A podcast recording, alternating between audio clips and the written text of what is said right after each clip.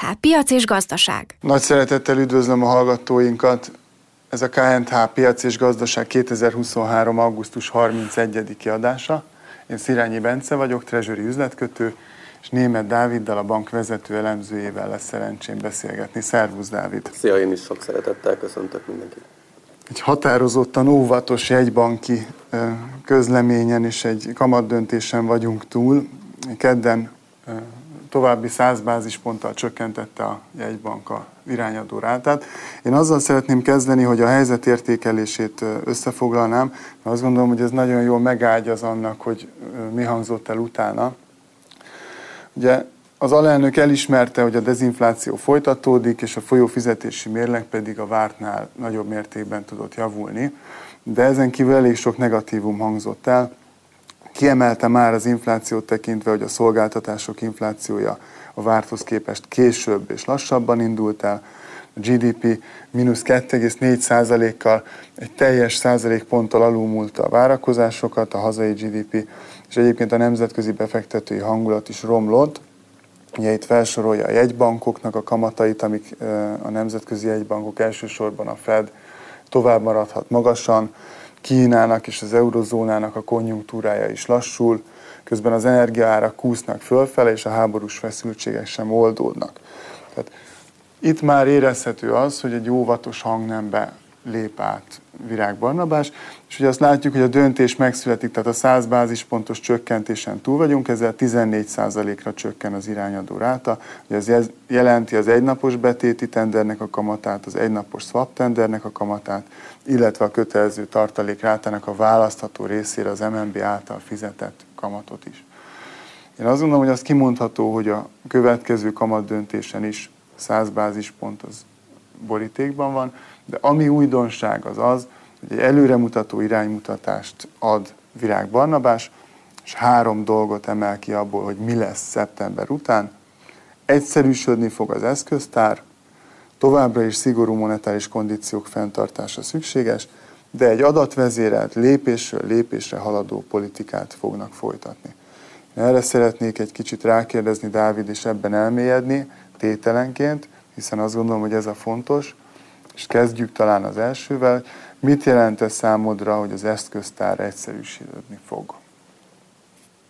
Ez egy nagyon nagy kérdés, hogy mi állhat e mögött, mert túl sok fogódzót nem adtak, hogy annyit emelt ki a, az alelnök, hogy azt az egynapos swap tendert, meg alapvetően ezeket a swap tendereket, ezeket szeretik, illetve a egyhetes diszkont kötvényt, amit a Magyar Nemzeti Bank vezetett be ugye tavaly októberben, azt is szeretik, úgyhogy ez, ez mindenképpen az eszköztár része marad. Ezen kívül van még egy hónapos betét, van ez az egynapos overnight betéti tender. Az a probléma az egynapos overnight betéti tenderrel, hogy óriási pénz pihen, vagy nagyon sok pénzt tesznek be oda a bankok, több mint 8000 milliárd forint. Ha megnézzük a piacon lévő forint likviditás bőséget, akkor nagyjából azért egy 10 ezer milliárd forint fölötti tételről beszélünk, ilyen 12-14 ezer között mozog sokszor. Ennek egy része a kötelező tartalékon keresztül kerül a Magyar Nemzeti Bankhoz, ahol most 10% ez a minimum kötelező tartalékráta, és a maradék részek azok a többi eszközökbe csapódnak ki. És hát a legnagyobb tétel az az overnight betétbe megy. Nyilván egyébként teljesen jól indokolható, hogy miért, mert ott minden nap be lehet tenni, azáltal egy pici kis kamatos kamat is van, ahhoz képest, mint hogyha egy hónapra lekötném, hogy minden nap újra és újra beton fektetni, az egy pici többletet is hoz. Meg nem kell egy hónapra előre gondolkodni, hanem minden nap látja a bank, hogy éppen hogy áll a likviditás, és ami fölösleges, azt be tudja tenni. Tehát ez egy nagyon rugalmas, nagyon könnyen kezelhető eszköz. Viszont, hogyha egyszerűsítésre beszélünk, akkor az azt jelenteni, hogy egy-két eszköz ki kéne vezetni. Már most egy olyan eszköz kivezetni, ami a legnagyobb hangsúlyt kapja most a bankok likviditás menedzselésébe, azt gondolom, hogy ezt egyik napra a másikra biztos, hogy nem lehet. Tehát itt inkább egy fokozatos átalakításba kell majd gondolkodni és egyszerűsítésben. Amikor Ha visszatekintünk az elmúlt évtizedekre, és például ilyen nagy volumenű eszközöket akart kivezetni a Magyar Nemzeti Bank, ezt úgy tudta például megtenni, hogy elkezdett bevezetni egy, egy maximum limitet, amely, amennyit be lehetett tenni az adott eszközbe. Uh-huh. És akkor azt elkezdte hónapról hónapra például csökkenteni, viszont ahhoz kell adni egy másik jó eszközt, ahova át is lehet terelni ezt a pénzt. Most az egy hónapos, én azt gondolom, hogy az nem megfelelő erre, tehát ott mindenképpen egy sokkal rövidebb betéti eszköz kell. Ha visszagondolunk arra, hogy mi volt tavaly szeptemberben, meg augusztusban, mielőtt októberben bevezették az egynapos betéti tendert, akkor az egyhetes betét volt a leginkább használt ilyen eszköz. Tehát az egyik lehetőség, hogy visszahozza ezt az egyhetes betéti eszközt, akár megszünteti az egy hónaposat, és elkezdi azt bevezetni fokozatosan, és oda átterelgetni a pénzt, de az is lehet, hogy inkább egy új eszköz, egy kéthetes eszközt fognak bevezetni, de minden esetre, hogyha csak szimplán megszüntetni ezt az egynapos betéti eszközt, az, se, az olyan szempontból lenne nagyon durva, hogy akkor a jövő hónapban például nem 100 bázispontos kamatcsökkentést hajtana végre, hanem egyből 150 bázispontost. Miért mondom ezt? Azért, mert overnight tehát egy napra akkor is be lehet tenni a jegybankhoz a pénzt, most is be lehet tenni a tenderen kívül, csak annak a kamata most jelenleg 12,5 százalék, tehát jóval lejjebb van, mint az egynapos betéti tender kamata. Hogyha levágja a jövő hónapban 100 bázisponttal még az overnight betéti tender kamatát, akkor is 50 bázisponttal minimum lejjebb lesz a, a sima egynapos betéti kamat.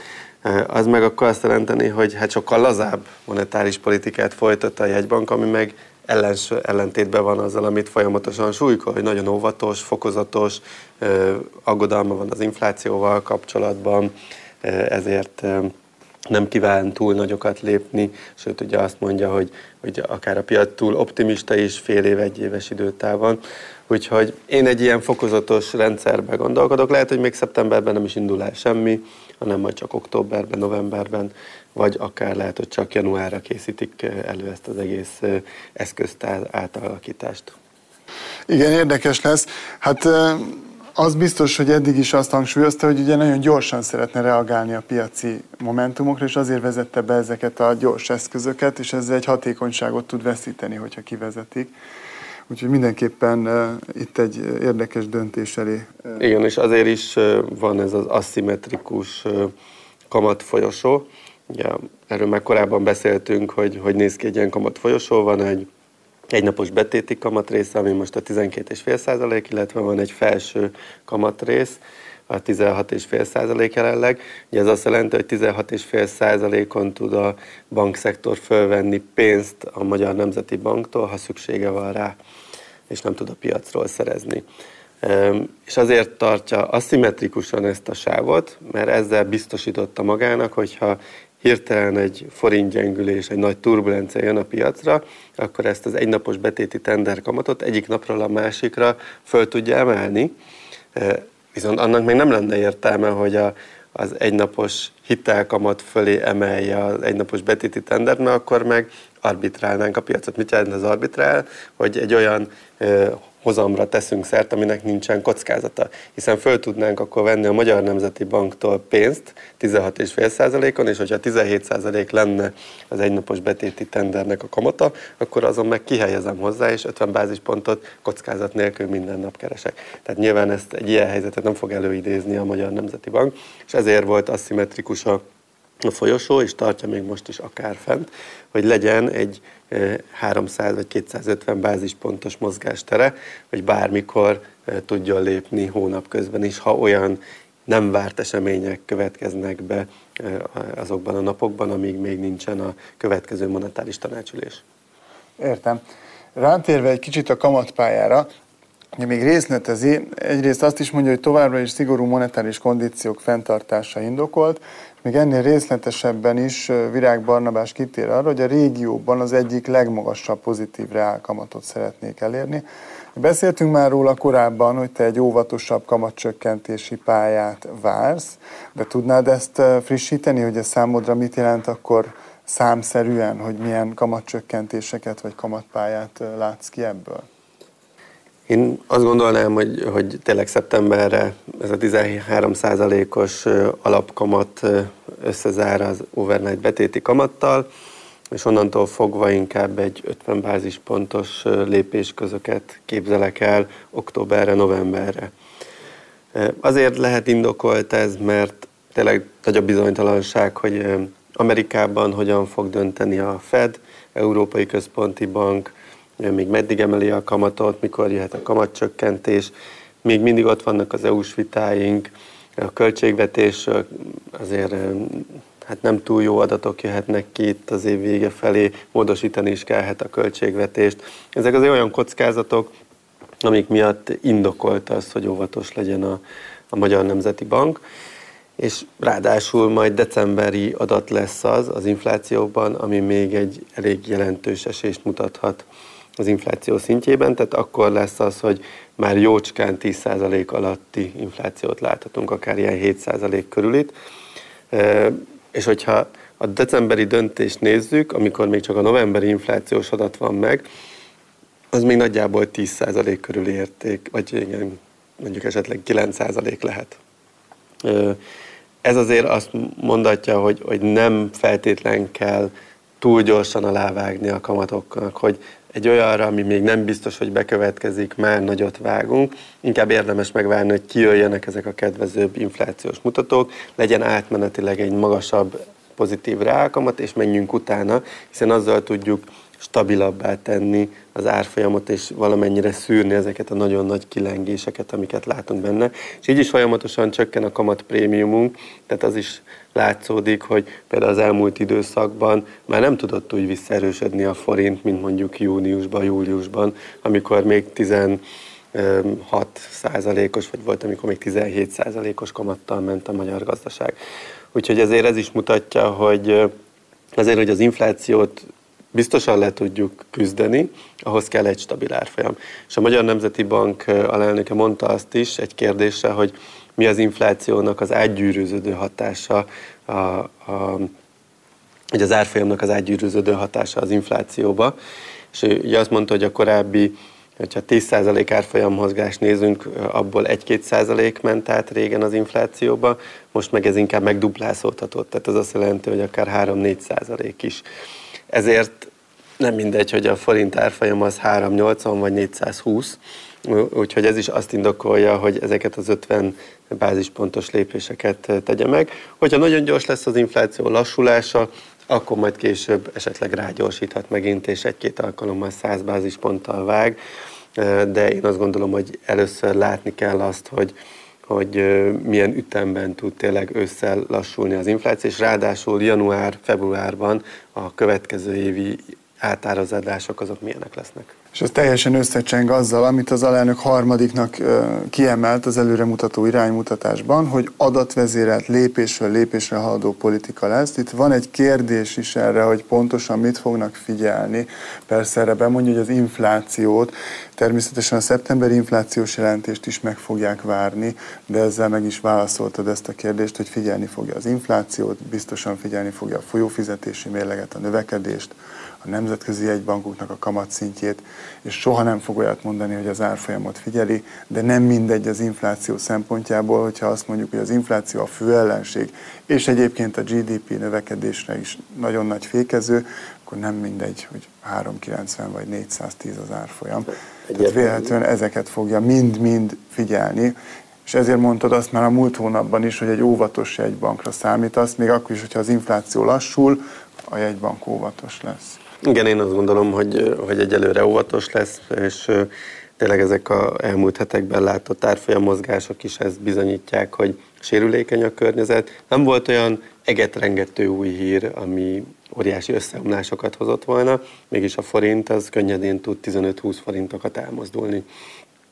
Úgyhogy emiatt abszolút indokolt az, hogy óvatos legyen a Magyar Nemzeti Bank, és ebből a kommunikációból vagy kommentekből, amiket megfogalmaztak most a kamat döntést követően, azért ezt is súlykolják, hogy, hogy tényleg óvatos, adatvezérelt lesz, mindig megnézik, hogy mik a legfrissebb információk, hogyan alakult a nemzetközi piac, és ehhez folyamatosan alkalmazkodni fognak.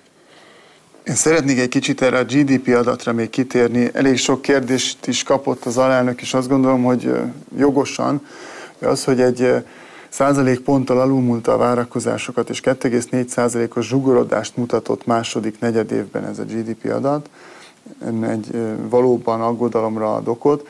Itt az alelnök azzal ellensúlyozta ezt, hogy nagyon jó éve lesz a mezőgazdaságnak, ugye nagyon jó volt az időjárás, és azért ez részben majd a harmadik negyedéves adatban már meg fog jelenni, és egy kicsit egy optimistább irányba vitte ezt el. De én azért megkérdezném tőled, hogy az idei évre te hogy látod, és akár a jövő évre is, ha tudsz egy előrejelzést adni, hogy a GDP-t hogyan, hogyan várod? Ja, ez a baj a GDP növekedésünkkel, vagy hát most jelen esetben a visszaeséssel, egyrészt, hogy már négy negyed éve tart. Ez egy nagyon hosszú visszaesés. A jó hír az belőle az, hogy nem nagyon mély. Tehát egy pici visszaesés, szemben mondjuk a, a 2008-9-es válsággal, amikor hirtelen esett be óriási mértékben, és akár 5-6 százalékos visszaesések is voltak, vagy a Covid alatt, ugye, amikor leállás volt. Itt egy pici lemorzsolódás van, de folyamatosan negyedévről negyedévre, és azért ez is egy ilyen depresszív hangulatot tud azért eredményezni.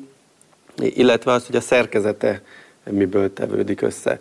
Ugye az látszódik, hogy például ma reggel jött ki a KSH-nak a beruházási statisztikája a második negyedévre, óriási visszaesés van benne.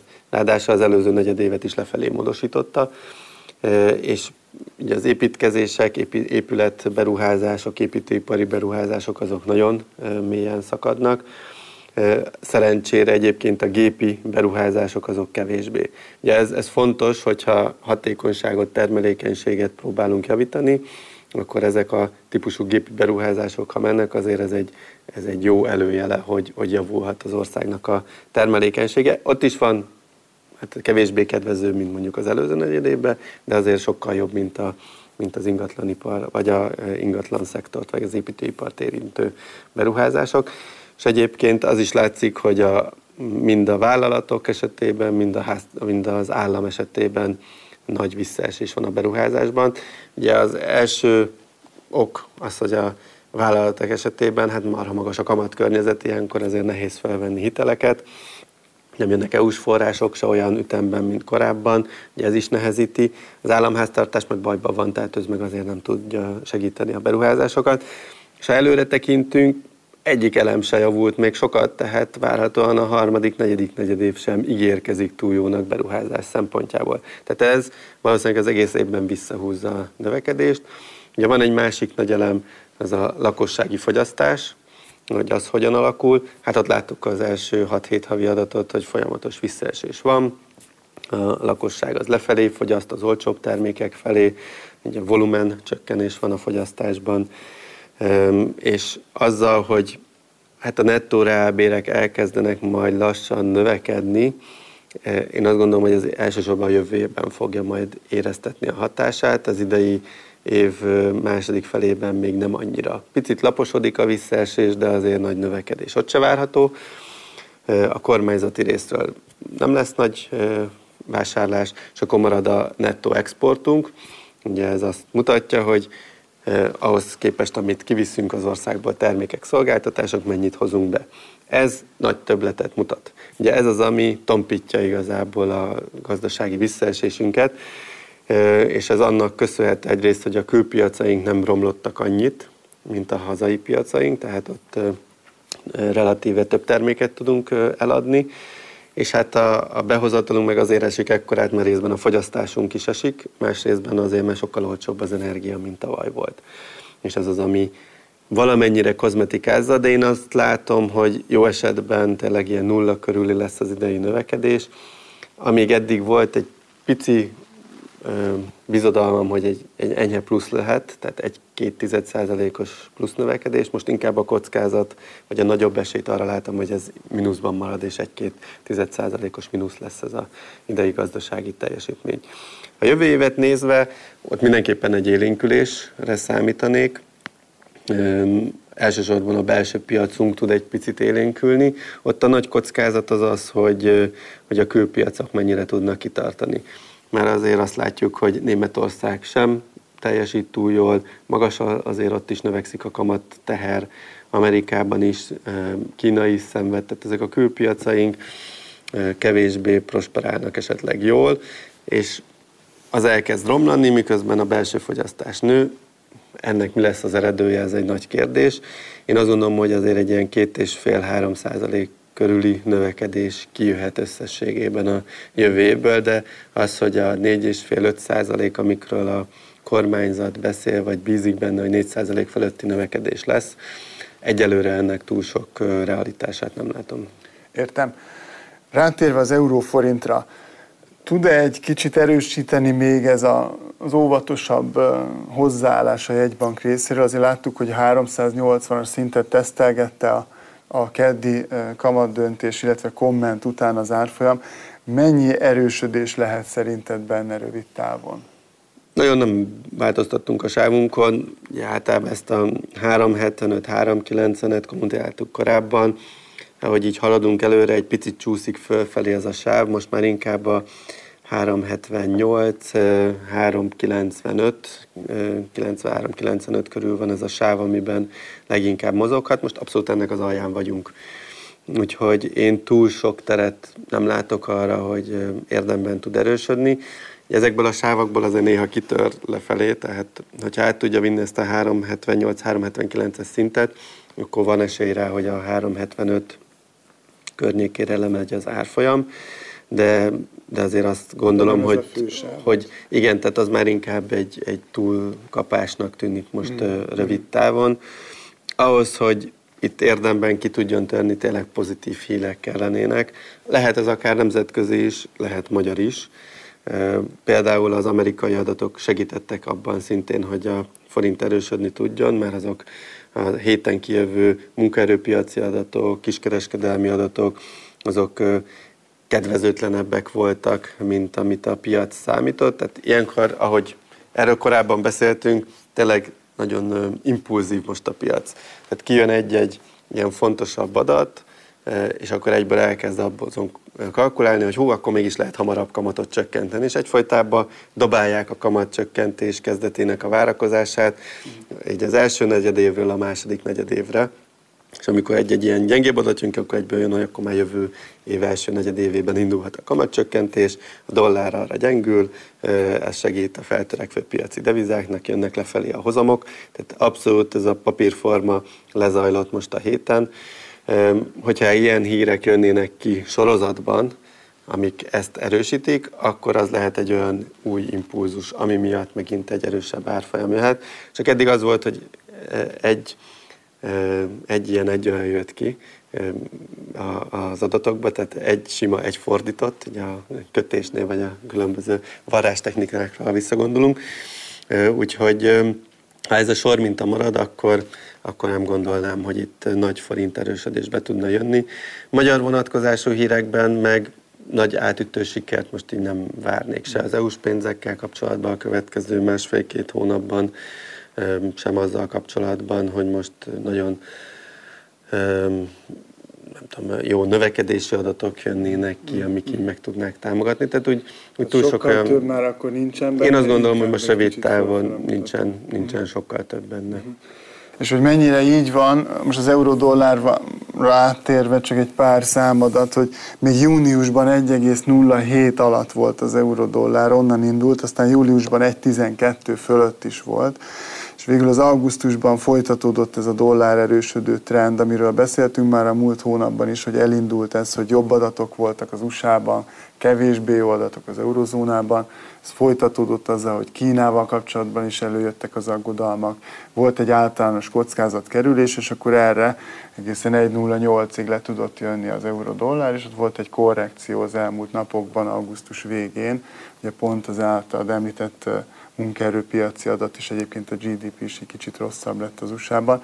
Milyen iránymutatást lehet erre adni itt euró-dollárban? Vélhetően az adatokra ugye nagyon volatilis, nagyon adatérzékeny, be tudja járni ezt a, milyen sávot tud bejárni, mi az, amire számítasz, vagy milyen támpontot tudsz erre adni, hogy hol lehet ezt kereskedni, vagy hogy érdemes ezzel számolni?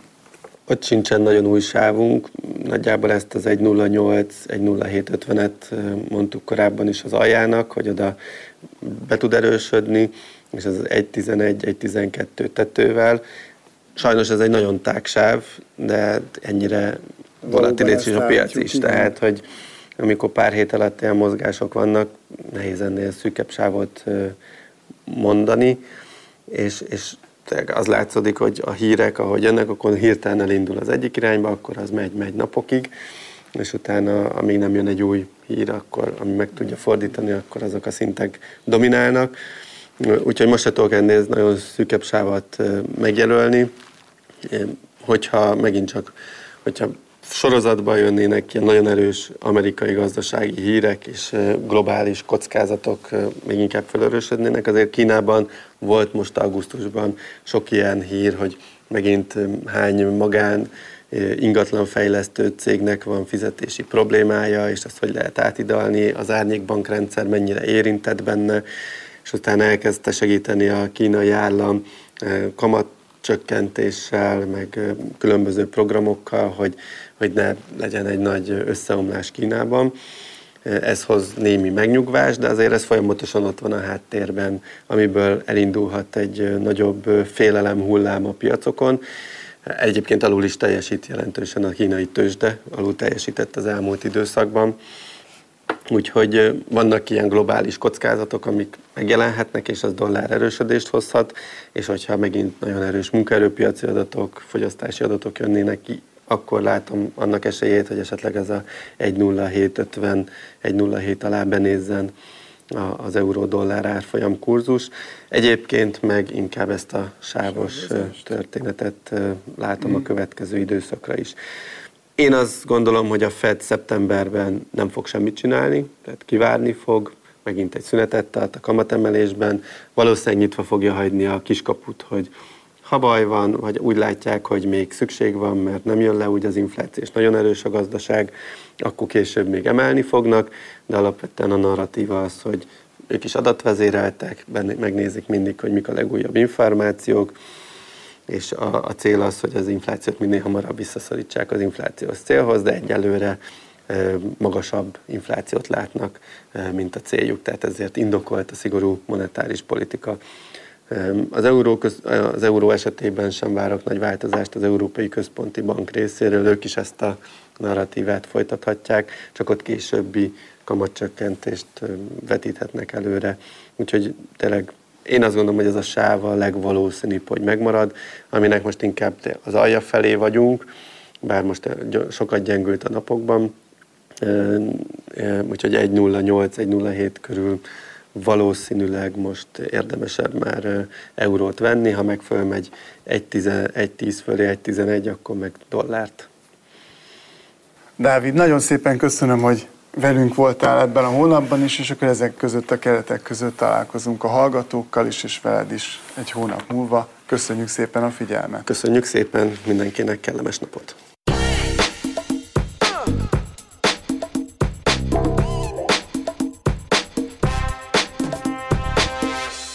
KNH Piac és Gazdaság